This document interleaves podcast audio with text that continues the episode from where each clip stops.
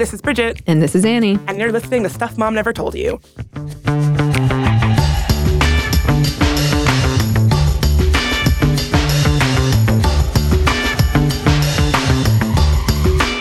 Uh, right off the bat, we have to have a quick trigger warning. Uh, today's episode is about sexual harassment, sex crimes, and Me Too. So if that is a tough subject for you, just know that that is what today's episode is all about. So we've done quite a few episodes kind of breaking down different aspects of Me Too, um, the movement in general, Time's Up, the Hollywood led legal defense fund that came after, um, some various industries that have been sort of Me Too'd on their own. And we realized that one of the things that we hadn't really unpacked in a longer episode was the men of the Me Too movement, the men who are speaking up, the men who are saying, yes, I was a victim of a sex crime by a, a powerful person and I stayed quiet about it. And now I'm speaking up. Yes, because obviously, of course, sexual harassment happens to men as well. And we have a few examples that were kind of kind of dominated the news for a while. One is Brendan Fraser. In February, he went public with an allegation that Philip Berk, a one time president of the powerful Hollywood Foreign Press Association, groped his buttocks and put his finger in his taint in 2003 in a crowded area of the Beverly Hills Hotel in public view. The violation had Fraser overcome with panic and fear. Berk gladly related the episode in his memoir, leaving out the finger part and characterizing the ass grab as a playful pinch. The HFPA promised to investigate Fraser's claims. Three months later, they showed him their proposed follow up statement. Quote, although it was concluded that Mr. Berk inappropriately touched Mr. Fraser, the evidence supports that it was intended to be taken as a joke and not as a sexual advance. So basically, it happened. He definitely grabbed your butt, no doubt about it, but it wasn't sexual harassment. Yeah. I it was mean, a joke. Yeah, it was just joke. You're you're taking things too seriously. Yeah, something that I that we'll get into later in the episode is how sexual harassment against men is so often framed as a joke and so something that is not serious or that you shouldn't be upset about because it was meant as a joke. And also that reminds me of the fact that George Herbert Walker Bush was pinching girls' bottoms and then instead of saying no, I never did that or denying it, his camp said yes, he did that, but it was joking. It was a joke. Not a very good joke, if you ask me. No, not, not a, funny at not all. Very funny. I'm sure they weren't laughing. Another one, Anthony Rapp, who was an actor on Star Trek Discovery, told BuzzFeed in October of 2017 that actor Kevin Spacey made a sexual advance on him when he was 14. He said this happened during a visit to the then 26 year old Spacey's apartment. Spacey placed Rapp on his bed and climbed on top of him. Another is James Van Der Beek. He tweeted that he had his quote ass grabbed by older, powerful men. I've had them corner me in inappropriate sexual conversations when I was much younger. I understand the unwarranted shame, powerlessness, and inability to blow the whistle. There's a power dynamic that feels impossible to overcome. Yeah, again, it's a good reminder that it's about power dynamics and it can kind of happen to anybody. Alexander Polinsky, who used to be on Charles in Charge with actor Scott Baio, who I have to add is just a general scumbag, well, he accused Scott Baio of sexual harassment and abuse. In a February 14th press conference with his lawyer, Lisa Bloom, Polinsky detailed alleged misconduct by Baio when they worked together on the comedy from 1987 to 1990. At the time, Alexander was like 11 or 12, and, you know, Baio was an adult. He alleges that Baio would use homophobic slurs and once pulled down his pants on set. He also alleged that Baio cut a hole in his dressing room and exposed his genitals to Polinsky. I should also point out that their former Charles in Charge co star, Nicole Eggert, also detailed allegations against Scott Baio. Yeah, that's just creepy. Yeah, it's bad. And especially, I could see it being especially scary and awful if you were just an 11 year old kid on a Hollywood set with an adult. At the time, now he's like completely washed up, Scott Baio, but at the time, like a huge actor. You know, in the 80s, you watched Joanie Loves Chachi, Happy Days, any of those shows. Like he was a household name. Now he's a nobody and, you know, is pathetic and washed up. But I can only imagine how scary that would be if you were 11 and this big mega star was calling you homophobic slurs and pulling down your pants. Yeah. So those are just a few examples. Um, men can be victims and are victims of sexual abuse too. So here's some background on that. According to the National Alliance to End Sexual Violence, about 14% of reported rapes involve men or boys, and 1 in 6 reported sexual assaults is against a boy, and 1 in 25 reported sexual assaults is against a man. As with male sexual violence against women, sexual violence against men is motivated by the desire to dominate and use sex as a weapon against the victim. The majority of the perpetrators of sexual violence against men are white, heterosexual men. As you probably know, male rape is also really common in prison and in the military. The latest Pentagon survey found that 6,300 men in the military said they were victims of sexual assault or other unwanted sexual contact in 2016. This is something that I, I think I've talked about on the show before, but one of my biggest pet peeves is when we make a joke out of men being raped in prison, even against people who I don't agree with or I don't like. You know, when they're going to jail, people are like, oh, you know, don't drop the soap. I don't think that's funny. I don't think the fact that our prisons are so messed up that so many people are being sexually assaulted, people all along the gender spectrum in prison are really at risk for sexual assault and sexual harassment. I don't think that's funny. I think that's a real problem. And I hate that we've made it into a joke. And I also hate that I see that joke from people that I respect on the left when we talk about like our political foes who we don't agree with or we, we really don't like politically. It seems like some of them might be heading to prison. And I don't think that's a fun, as much as I don't like these people, like I'm not going to say that Paul Manafort deserves to be raped in jail. That's no, not funny. No. And as a survivor of sexual violence, it kind of breaks my heart a little each time someone hurls that as a joke or that we're supposed to be, you know, like, woohoo. If that actually happened to Paul Manafort in prison, it would be awful. Like I don't think anyone I don't think anyone deserves that. I don't think it's funny. And I wish that our our movies didn't use it as jokes. And I wish that I just wish that was something that we removed from our lexicon unless we were dealing with it with the seriousness that it deserves. I agree, and I know that um, John Oliver did a piece on on um, prison, and he had like a there was a clip, a montage they put together of like all of the jokes about men getting raped in prison, and one, I mean, they were like cartoons. They were like for kids. That this joke we're telling is in there. I mean, obviously, hopefully, the kids aren't going to get it, but the fact that it's in there at all, it's not funny. It's not funny, and yeah, I just wish that we lived in a culture. I think it's all. I mean, I'm I'm going off the rails already on this one, but I think it's related to a larger cultural attitude around sexual violence. I think that we don't treat it with the seriousness that it deserves. I mean, we had lighthearted comedies like family comedies where rape was a plot device, like the movie Revenge of the Nerds. The funny plot point is that he's going to rape that girl, and it's supposed to be lighthearted not a crime. And so I think it illustrates a larger cultural attitude around how we understand rape. And I think that rape and sexual violence is so common, is so prevalent, is such is such a thing that we're grappling with that our culture is so broken that the only way we can make sense of it is by making fun of it and making it into an everyday joke, by literally making it quote unquote not that bad. Like, oh, it's funny, he's gonna rape her, lol. You know, I think that's the I think that it's a problem that has gotten so out of hand and is so entrenched in our culture that we've sort of thrown up our hands and said, we'll make it part of the culture and it will be, you know, not something that we because de- if we were dealing with with rape and sexual violence with the gravitas that it deserves as a serious thing, we'd be doing it all the time. And I think I think that's where things like rape jokes come from is that we it's so entrenched in our culture that the only way that we know how to deal with it at this point is by adding it to the acceptable part of culture. Yeah. And I think in this case, there's also a lot of homophobia involved. Definitely. Yeah. Joan Cook, a psychiatry professor at Yale School of Medicine, has been um, treating sexually abused men for more than 20 years. And she said, many of them still espouse this John Wayne mentality. If something bad happens to you, just wall it off and don't acknowledge it to yourself or others.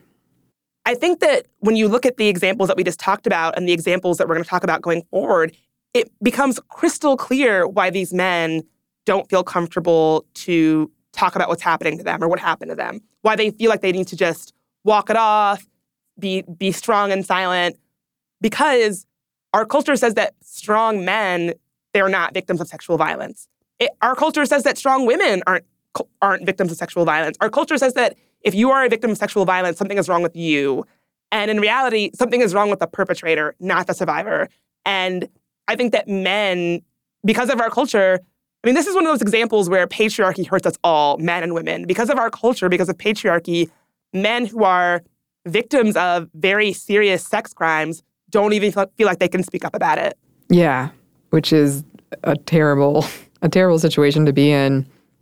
New York based psychoanalyst Richard Gartner, a co founder of Male Survivor, says there's increased public awareness of the childhood sexual abuse of males as a result of the extensive publicity given to scandals within the Roman Catholic Church and at Penn State University, where Jerry Sandusky was an assistant football coach before being convicted in 2012 of sexual abuse of 10 boys. Given the reluctance of many male survivors to speak publicly about the abuse, Gartner says it's helpful when prominent men, including actors, music stars, and pro athletes, do make that decision, that very difficult decision, which is why we're we're talking about Terry Crews today. Yeah, when you think about the Jerry Sandusky stuff and the, you know, Catholic Church, you hear so much about the perpetrator, but then you don't really hear from the victims in a lot of cases, which again, I can understand why people wouldn't be clamoring to come forward. But when someone who is famous or powerful or successful or whatever has a platform does come forward, that can really can really do some good. So let's take a quick break and we'll get we'll get into the Terry Crews situation after this quick break.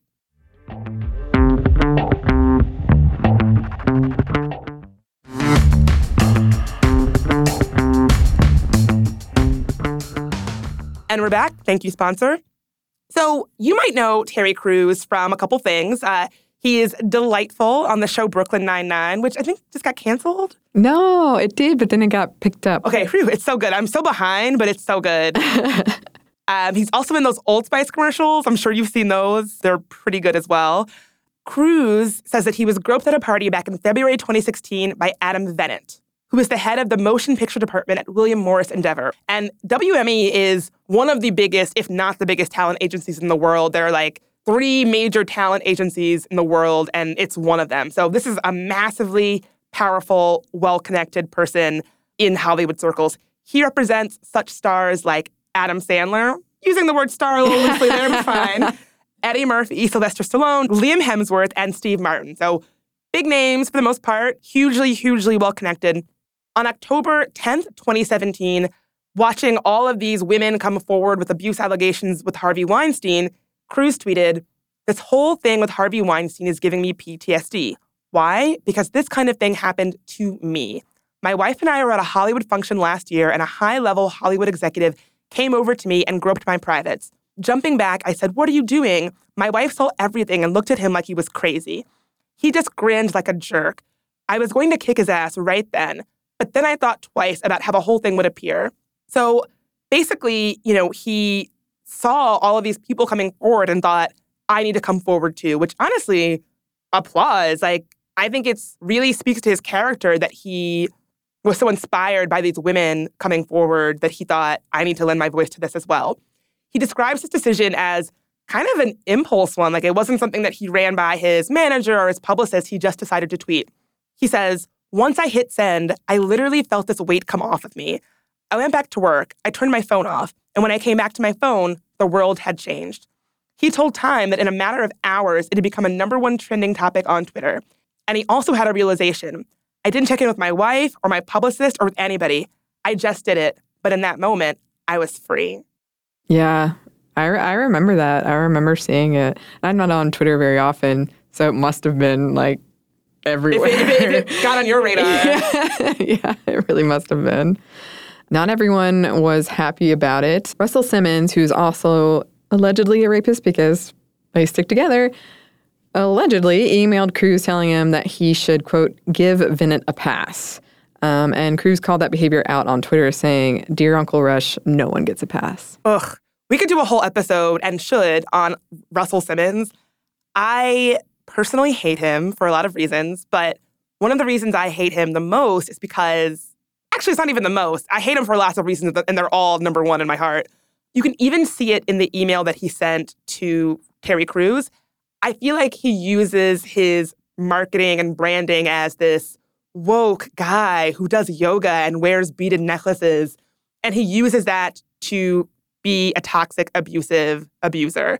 And in the email, so when Crews tweeted this, he tweeted a, like a screenshot of the email that Russell Simmons sent him. Like, I mean, allegedly, because who knows, it could be doctored. We have to say that for, you know, legal reasons, whatever. But the email looks like it's from him. It's clearly sort of immersed in Russell Simmons's bogus, faux, I meditate, therefore I am I'm better than people kind of vibe. And it's very clear to me that he uses that vibe as a way of being like a toxic person. You know what I mean? Yeah. And in the email, it's like, well, who asked you? Like, why are you acting as the mediator between me and somebody that I say groped me at a party? I can talk about it if I want to talk about it. Who, who the hell are you? I think that he is sort of seen, at least by himself, he sees himself as this person with this status in society to be, you know, mindful. So in the email that Terry Crews posted on Twitter, Russell Simmons writes, Did he ever apologize? Give the agent a pass. Ask that he be reinstated. With great love, all things are possible. Give me a break, Russell Simmons. Go yourself. First of all, if I got this email, I would be seething with boiling rage. So, one, ask that the person that you say sexually abused you, that groped you in public at a party, ask that he be reinstated. Are you kidding me? Second of all, that ending yeah. with great love, all things are possible. Go yourself, and I hate you.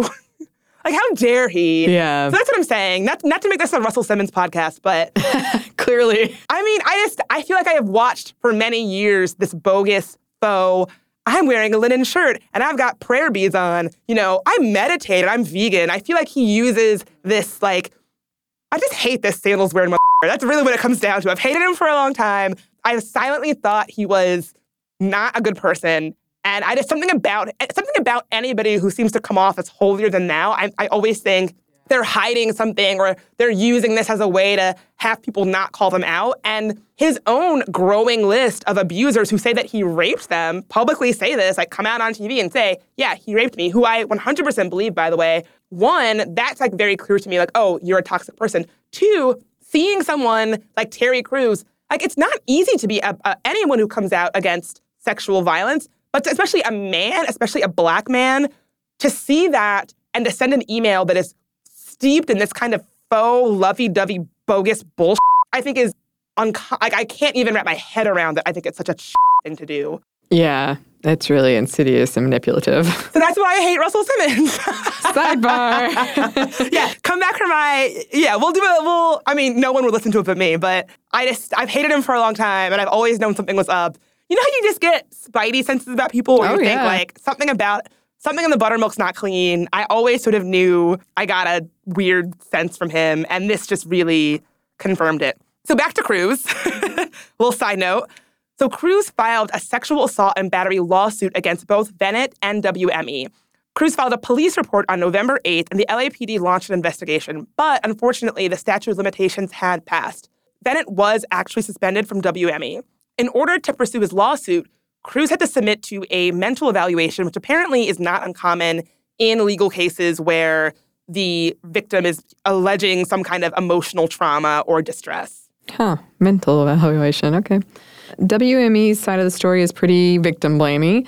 In court papers submitted to the Los Angeles Superior Court and obtained by the Hollywood Reporter, representatives for WME present the agency side of the story. They say that though Bennett called to apologize to Crews after the incident, Crews did not inform senior management of the allegations until he tweeted about it in October. They also point to the fact that Crews stayed with the agency until November 2017, which Crews has attributed to his initial desire to, quote, let it go and move on, a desire that changed after the Weinstein accusations went public. So basically, it sounds like he didn't say anything initially when it happened. He saw all these women coming forward, wanted to also come forward as a show of solidarity for these women, and WME is trying to demonize him for that. Another really victim blaming thing that WME is doing, they accuse Crews of trying to, quote, equate himself with the women and men who have been forced, sometimes repeatedly and over an extended period, to submit to sex or endure sexual harassment to keep their jobs or advance their careers, while the perpetrators and others who knew about it looked the other way. So let's break that down. Basically, what they're saying is that there's a there's a litmus test for being sexually abused, and Crews is is can you believe this jerk is trying to pretend like he had to go through real sexual harassment? Real sexual harassment is Harvey Weinstein. If you're not Harvey Weinstein, you can't actually sexually harass anybody. Basically, what they're saying is that what he went through wasn't that bad, and how dare he compare it to what these women went through? I hate that. That's, I mean, it's bogus. It's bullshit. Yeah, it absolutely is. Crews dropped WME as his agency after coming forward with the allegation, but as part of the standard agency contract, Crews is still required to pay WME a portion of his profits from any project he made while signed with them. Quote, What business is this that you can do something like that to another human being and I still have to pay you? He said. Everyone feels like that's okay, but this is not right. There are no checks and balances. There is no one to watch you. And given what he did to me, imagine some young girl and an agent rapes them and they're on a show or whatever and they still got to pay this guy. I mean, yeah, he makes a really interesting economic point, which is that you know, Crews is a, a big star. I'm sure he's got plenty of money. But if, if you were an actress who didn't have his fame or his platform and you were just starting out, and you, I mean, trust me, I'm trying to go through this process myself. If getting signed to a talent agency, especially one as big as WME, is a big deal. So if you are just starting out and you just got signed to a huge talent agency, you probably are thinking, oh, things are about to happen for me a little bit. I'm sort of leveling up in my career but you might still not have a ton of money. And so if you had to pay out to that same agent who raped you, harassed you, groped you, whatever, you probably, I mean, it really just financially de incentivizes coming forward because if you don't have a ton of money because you're not yet booking big gigs or whatever, you might think, well, I'm going to have to pay this person regardless. If I get signed to another agency, which is not guaranteed, I'll then have to be paying a, an agent double. That's, I mean, it just completely the economic reasoning there completely, I mean, it, it just changes the game. Actually, something else that I respect about Crews is that he goes on to say that he thinks that these contracts should have clauses in them where if you do something like that, the, the contract is, is null, that you don't have to pay if someone does something awful to you, which of course it should. Yeah, absolutely. That kind of reminds me of um, like when I hear songs that I know, uh, like Kesha and that dude. Oh my God. and, Girl, don't even get me started. Uh, Once I was at a, a, bar and I was very drunk and this guy was hitting on me and Kesha started playing and he, this guy had been like, I mean, I probably should have told him to buzz off, but he was had been like hitting on me all night. And I went on this long tangent. I was like, you just don't understand how much Kesha has been through. People don't talk about Kesha. Like, I was on my, I, I thought I was like recording the show. And uh, then he left, and my friend who had been like happily being hit on by his, by his buddy all night was like, oh, what happened with your friend and my friend? And he said, she just wouldn't shut up about Kesha. it's like, I will never shut up about Kesha. you can't stop me.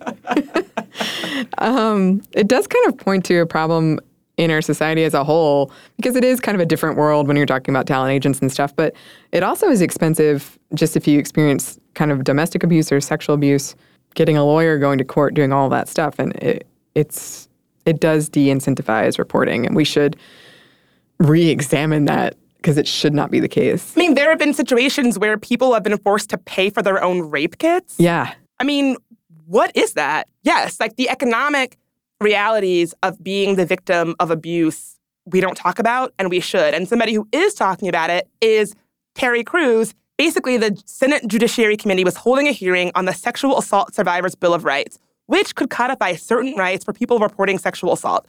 As Crews noted in his testimony, the bill would give survivors more access to police reports, rape kit results, and sexual assault counselors. It would also ensure that survivors have access to government subsidized rape kits and that rape kits, along with other forensic evidence, would be kept for the duration of the statute of limitations. Because right now, it's so janky and so messed up that people are paying for their own rape kits. Sometimes they're thrown out while you're still going through this case. You know, we do not have a system in this country where people who are survivors of sexual violence are able to expect what I think are very basic protections. You know, very, very basic, very, very basic. Yes. Um, and Crews's testimony is part confession about his own experiences with toxic masculinity and his own sexual harassment. And this has had an impact on Crews's work. In his testimony, Crews shared that he had chosen to leave the Expendables franchise to take a stand, in his words, in the wake of his lawsuit against Bennett. Quote, the producer of that film called my manager and asked him to drop my case in order for me to be in the fourth installment of the movie. And if I didn't, there would be trouble.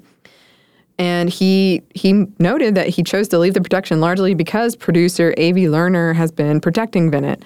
The actor went on to share other ways his account has already been minimized and reiterated that sexual abuse is neither laughable nor uncommon. Yeah, I would, if you have not, I would really listen to the full testimony that he gives because it's so moving. But here's a clip. This past year, we have seen powerful men in Hollywood and elsewhere finally held accountable for sexual harassment and assault. We also saw the backlash survivors faced after coming forward. I wanted these survivors to know that I believed them. I supported them and that this happened to me too. This encouraged me to come forward with my own experience and reflect on the cult of toxic masculinity that exists in our society. Yeah, I think that his words are so so powerful and I think that I'm just I'm just so grateful that he is taking a stand and I think what he's doing is so important and it's not easy. He's taken a lot of hits, probably financial hits for doing this, but I'm so grateful that he's using his platform, his privilege to to speak up. Yeah. And we have a little bit more to talk about with Terry Crews, but we're going to pause for one more quick break for a word from our sponsor.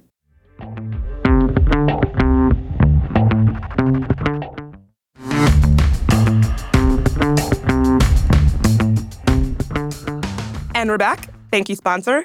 There are so many reasons why I think it's so important that Terry Crews is coming forward. So I wanted to just talk through some of the bigger ones, but really, this could be its own podcast of toxic masculinity and male understanding of you know sexual assault and being the victims of crimes like this could be its own thing but i wanted to talk through some of the examples of why i think it's so important so one the elephant in the room is that terry crews is this big muscular guy i honestly think that having someone who is so viscerally a big strong dude talk about being the victim of a sex crime is just massively powerful hannah Giorgis just points this out over at the atlantic Quote, it is difficult to overstate the visceral impact and rarity of seeing a black man, one as statuesque and imposing as Crews, step forward to identify himself as a survivor of sexual assault and reject external demands that he bury his shame.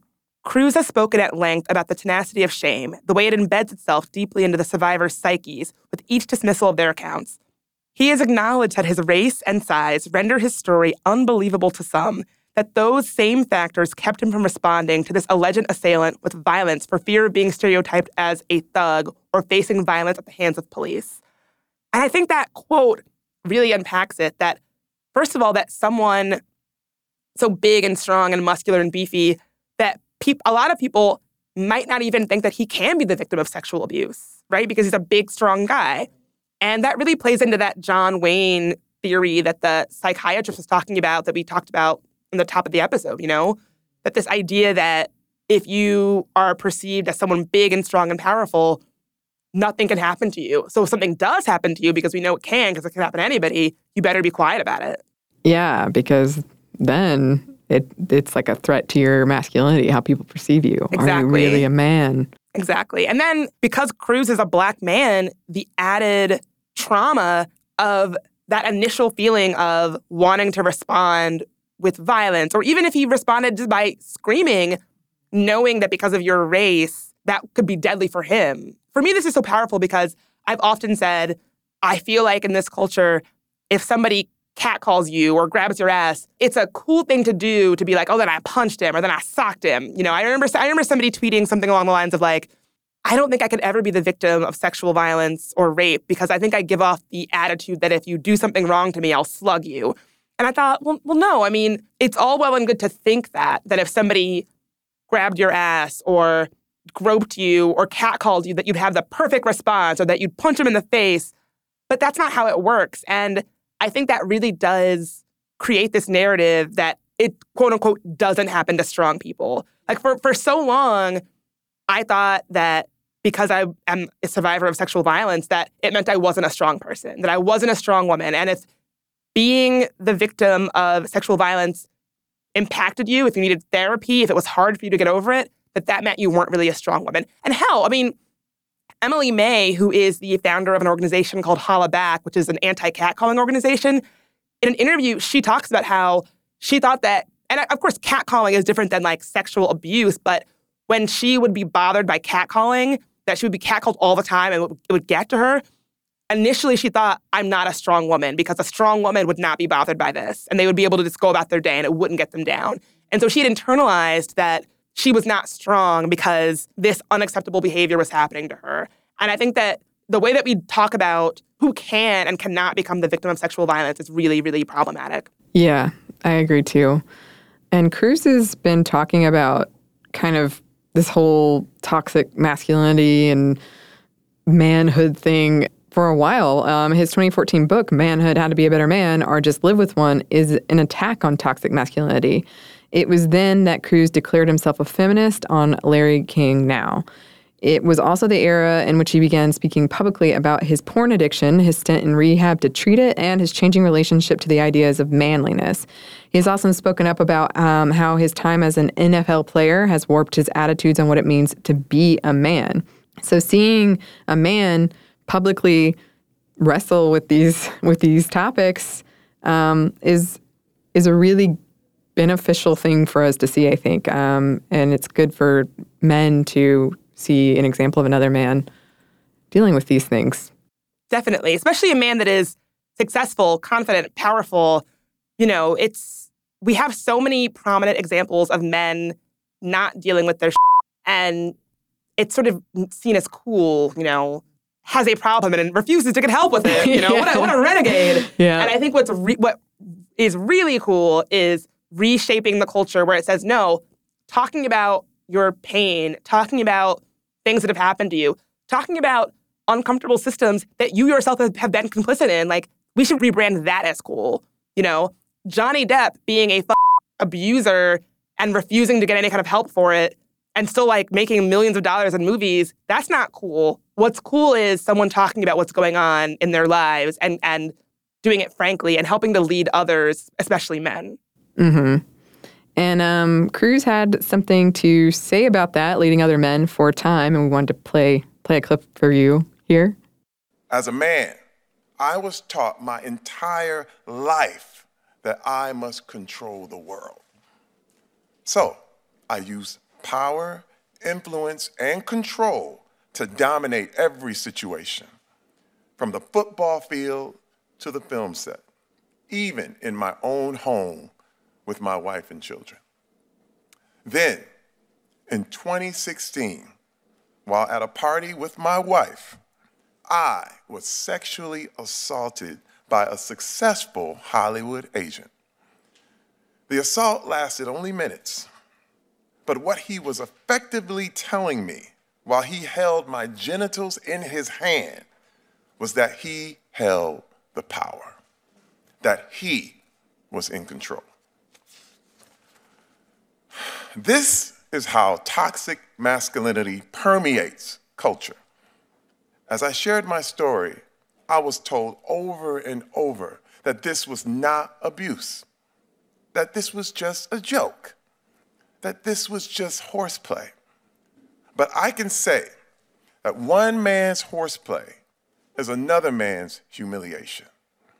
Unfortunately, not everybody out there is championing Crews as much as we are. Crews has been very vocal about the fact that many people have told him to laugh it off or shake it off or ignore what happened to him at this party. And, you know, that I just find that to be so upsetting. 50 Cent posted a really bizarre Instagram post making fun of Crews before calling it a joke and deleting it.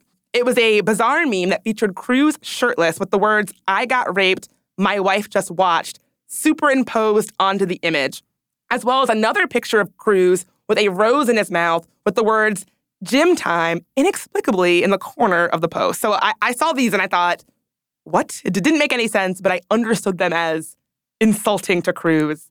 The photos also included a strange tone deaf caption in which 50 Cent suggested that he would have responded to a similar situation with gun violence rather than the trepidation that Crews recounted. He posted, I emojis, lol, what the f is going on here, man? Terry, I froze in fear, laughing emoji. They would have had to take me to jail, get the strap. And so, yeah, what he's saying in that comment is if this had happened to me, I would have shot this guy and I'd be in jail right now. LOL. Oh, and um, guess who happened to uh, see this post and had something to say about it? Can you guess? I I think I might have a guess. Yeah. is this another Russell Simmons sidebar? It is another Russell Simmons sidebar because Russell Simmons he saw this post and added a laughing face emoji. Now, as awful as that is, part of me also thinks, how stupid are you, Russell Simmons? You have lots of women who are publicly accusing you of rape right now. You see a meme on Instagram about someone who is also publicly accusing someone of sexual harassment, and you engage with the post in public? Are you are you stupid? Perhaps. I mean, he needs better PR people, but but when I saw that, I thought, you know, how stupid are you? It's just such a bad look. I mean, everyone knows that sexual abusers stick together, they protect each other. We have what seems to be documented evidence of Russell Simmons doing just that. And so when 50 Cent, another prominent black professional male, makes fun of Terry Crews for being the victim of sexual harassment, you laugh at it publicly. It just it boggles the mind. It does indeed boggle the mind, Bridget. In response to this Instagram post, Crews tweeted, Why did I just let it happen? I didn't. Why didn't you beat him up? Sigh. And again, it just really shows why men wouldn't want to come forward, why they wouldn't want to report, why they would feel they need to stay silent. Because of people like 50 Cent who are going to use their platform, their huge platform, to make fun of somebody. And even if it was a joke, it's not funny. No, it's not funny. And also, just, uh, yeah, I really don't understand the impulse there. I don't know why you, if someone came forward with a sexual assault thing unrelated to you, you would feel the need to like get involved at all, but especially in a negative way, like making fun of the person who came forward. I think that that was very foolish indeed. Agreed, agreed. And also foolish of Russell Simmons to leave that emoji. Yes. Again, you always have the option to say nothing. And Saying it's a nothing, great option. It's a great option. we should all could all probably use a little bit more of it. Uh, Giorgis put it really well at the Atlantic. She writes, 50 Cent and the others who mocked Crews communicated their allegiance to an idealized masculinity that they imagined to be impervious to assault. Jackson and the many others who mocked Crews communicated their allegiance to an idealized masculinity that they imagined to be impervious to assault. Jackson has since insisted that his post was a joke, but even so, its purported humor would only stem from the surprise of a strong man's victimhood.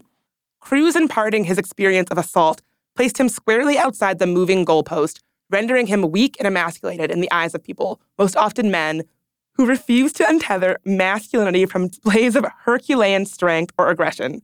For his part, Crews responded first with love for 50 Cent's music, then saying he proved that, quote, size doesn't matter when it comes to sexual assault. So basically, what Hannah is saying there is that, you know, it doesn't matter if you're a big, strong guy. It doesn't matter if you're, you know, huge, tough, muscular, whatever. This can happen to anybody. And people like 50 Cent and I'm going to throw him in there, Russell Simmons, are creating a culture that says otherwise. It's creating a culture that says only this type of person can be a victim, and we know that's not true. Yes, um, anyone anyone can be a victim, and um, I think it's important to remember with stories like this that Me Too includes so many more than just cis women. It isn't just about them. Um, anyone can be a victim of sex crime, and it's important that we hear those stories and lift up those voices. Here, here. So that's that's what we have to say on Terry Crews. Obviously, we're going to have to come back for uh, Russell Simmons. My spinoff called Yes. "I Hate You, Russell Simmons." Go f- yourself. Yes. I just, ugh. Even even just thinking about him bothers me. I can tell, yeah. well, in the meantime, before that that spinoff comes out, we have some listener mail. The first one I'm going to start with is a little bit difficult for me. I one is that I hate reading letters that just seem like compliments. It's like, oh, we picked the letter that's just very complimentary. I swear that's not what this is. Um, but I was really impressed by this letter because I really identified with it. It's something that I admired it. I'll put it that way. Because this person wrote a letter sort of about their past opinion. And I'm someone who, you know, has lots of opinions and, and I share them freely. But when I get them wrong, it would be very difficult for me to come back and be like, well, you know, I rethought that and I wasn't I wasn't so on the money with that one. Or it'd be difficult for me to talk about my growth, you know, in an email to someone. So I was very impressed by this letter personally. She writes, Hey Bridget, I want to apologize to you for not being very open when you and Emily came on air. I hope I never said anything to hurt you, but I think I did say that I was unhappy with the show once in a Facebook Taylor Swift thread. I've been thinking about it since others told me I was wrong. And you know what? They were right. And for that, I'm so very sorry. I just finished listening to your episode on gaslighting. My ex husband is a narcissist and really f- with me. I didn't realize how unwoke I was until I started to call my quote deconstruction in January when I started outpatient therapy and talk therapy. I see my therapist twice a week, and now she's helped me realize that what I believed before was wrong and to check the facts. Thank you for recommending Codependent Anonymous. My therapist has been encouraging me to find a support group, and I had no idea this existed. Most importantly, thank you for teaching me what a, what a real fighter looks like. You've been through a lot this year, and I'm so proud of you. Thank you for making me a more open minded person. You're both doing great work. Please keep it up because you really are changing the world one listener at a time. So I have a lot to say about this. I'll keep it brief, but um, thank you. You know, I when I got this email, I wrestled with it for quite a bit. Um, I know that I'm feeling feeling feelings about an email when I put it on Boomerang, so it goes to the top of my inbox. I'm like, oh god, there it is again. But yeah, what I what I connected with, I think, about this was that I would never have the courage to send this in an email ever. You know what I mean? I would never. I would think like, oh, I I still think about things I wrote I wrote on people's you know reviews years later, and I think, oh, I wish I like I was having a bad day, and so I took it out on somebody online or something, you know. And I would never think to to revisit it. And so I just I was really impressed by this email, and I didn't just read it because it's very complimentary to us, but it's very um, touching and it is brave because facing facing things about yourself that you're trying to work to change. I mean, that's tough. And to reach out to someone and just apologize and admit that in that moment you were wrong, it is really brave. And we appreciate it. Like listeners hearing from you, even small little things like keep up the great work. You you can't imagine how yeah. helpful it is. It really is. Definitely. And I, I've, I have had a weird, a weird couple months. Like someone once sent me an email that was like, literally, girl, are you okay? You are tweeting some dark shit. Is everything fine? Um, and I was like, oh, I gotta, I really should take a step back. Uh, I've since then sort of gotten off social media a little bit. But um, also, I want to say to this email writer, she has nothing to really apologize for. You know, I appreciate criticisms as well. And so, you know, obviously, no apology necessary but it just was it just really touched me you know? It's touching to hear from people. And i i think every day it's so easy to believe your critics and then shoo off your complimenters and i, I do that quite a bit. And so yeah. you know you could be having the worst day ever And then somebody writes in and says hey thank you for this episode. It really helped me. And it, it does help. So I, I thank you to this person who wrote in. Yes thank you. Um, to to another topic important to our hearts pockets izzy wrote i also am very frustrated with the lack of sufficient pockets in my clothes for one pair of jeans i really liked how they fit but they had fake front pockets with the help of my mom i was able to rip the seams of where the fake pockets attached the pants and put in my own quite large pockets these are now my favorite pants. Every time I wear them, I am reminded that I was able to say F you to the fashion designers and make the pants actually fit my needs. I have been meaning to extend the size of the pockets in my other pants by cutting the bottom of the pocket open and adding more fabric because I am always sad when it comes time to wash my favorite jeans. I realize many folks don't have a sewing machine, but if you ask around, you can probably find someone willing to help. You don't need a ton of fabric, so if you don't already have scrap fabric, just go to a craft store and find the end of the bulk clearance bin and get the cheapest one. The pattern doesn't matter because it is inside your pants. Please go make your pockets big. Your life will be so much better. Oh, I love this Johnny Appleseed of women's pants pockets. I do too. New crafting project for me. Yes, thank you to both of them for writing in. You too can write to us. Our email is momstuff at howstuffworks.com. And you can also find us on social media. We're on Instagram at Stuff Mom Never Told You and on Twitter at MomStuffPodcast. Thanks as always to our producer, Kathleen Quillian, and thanks to you for listening.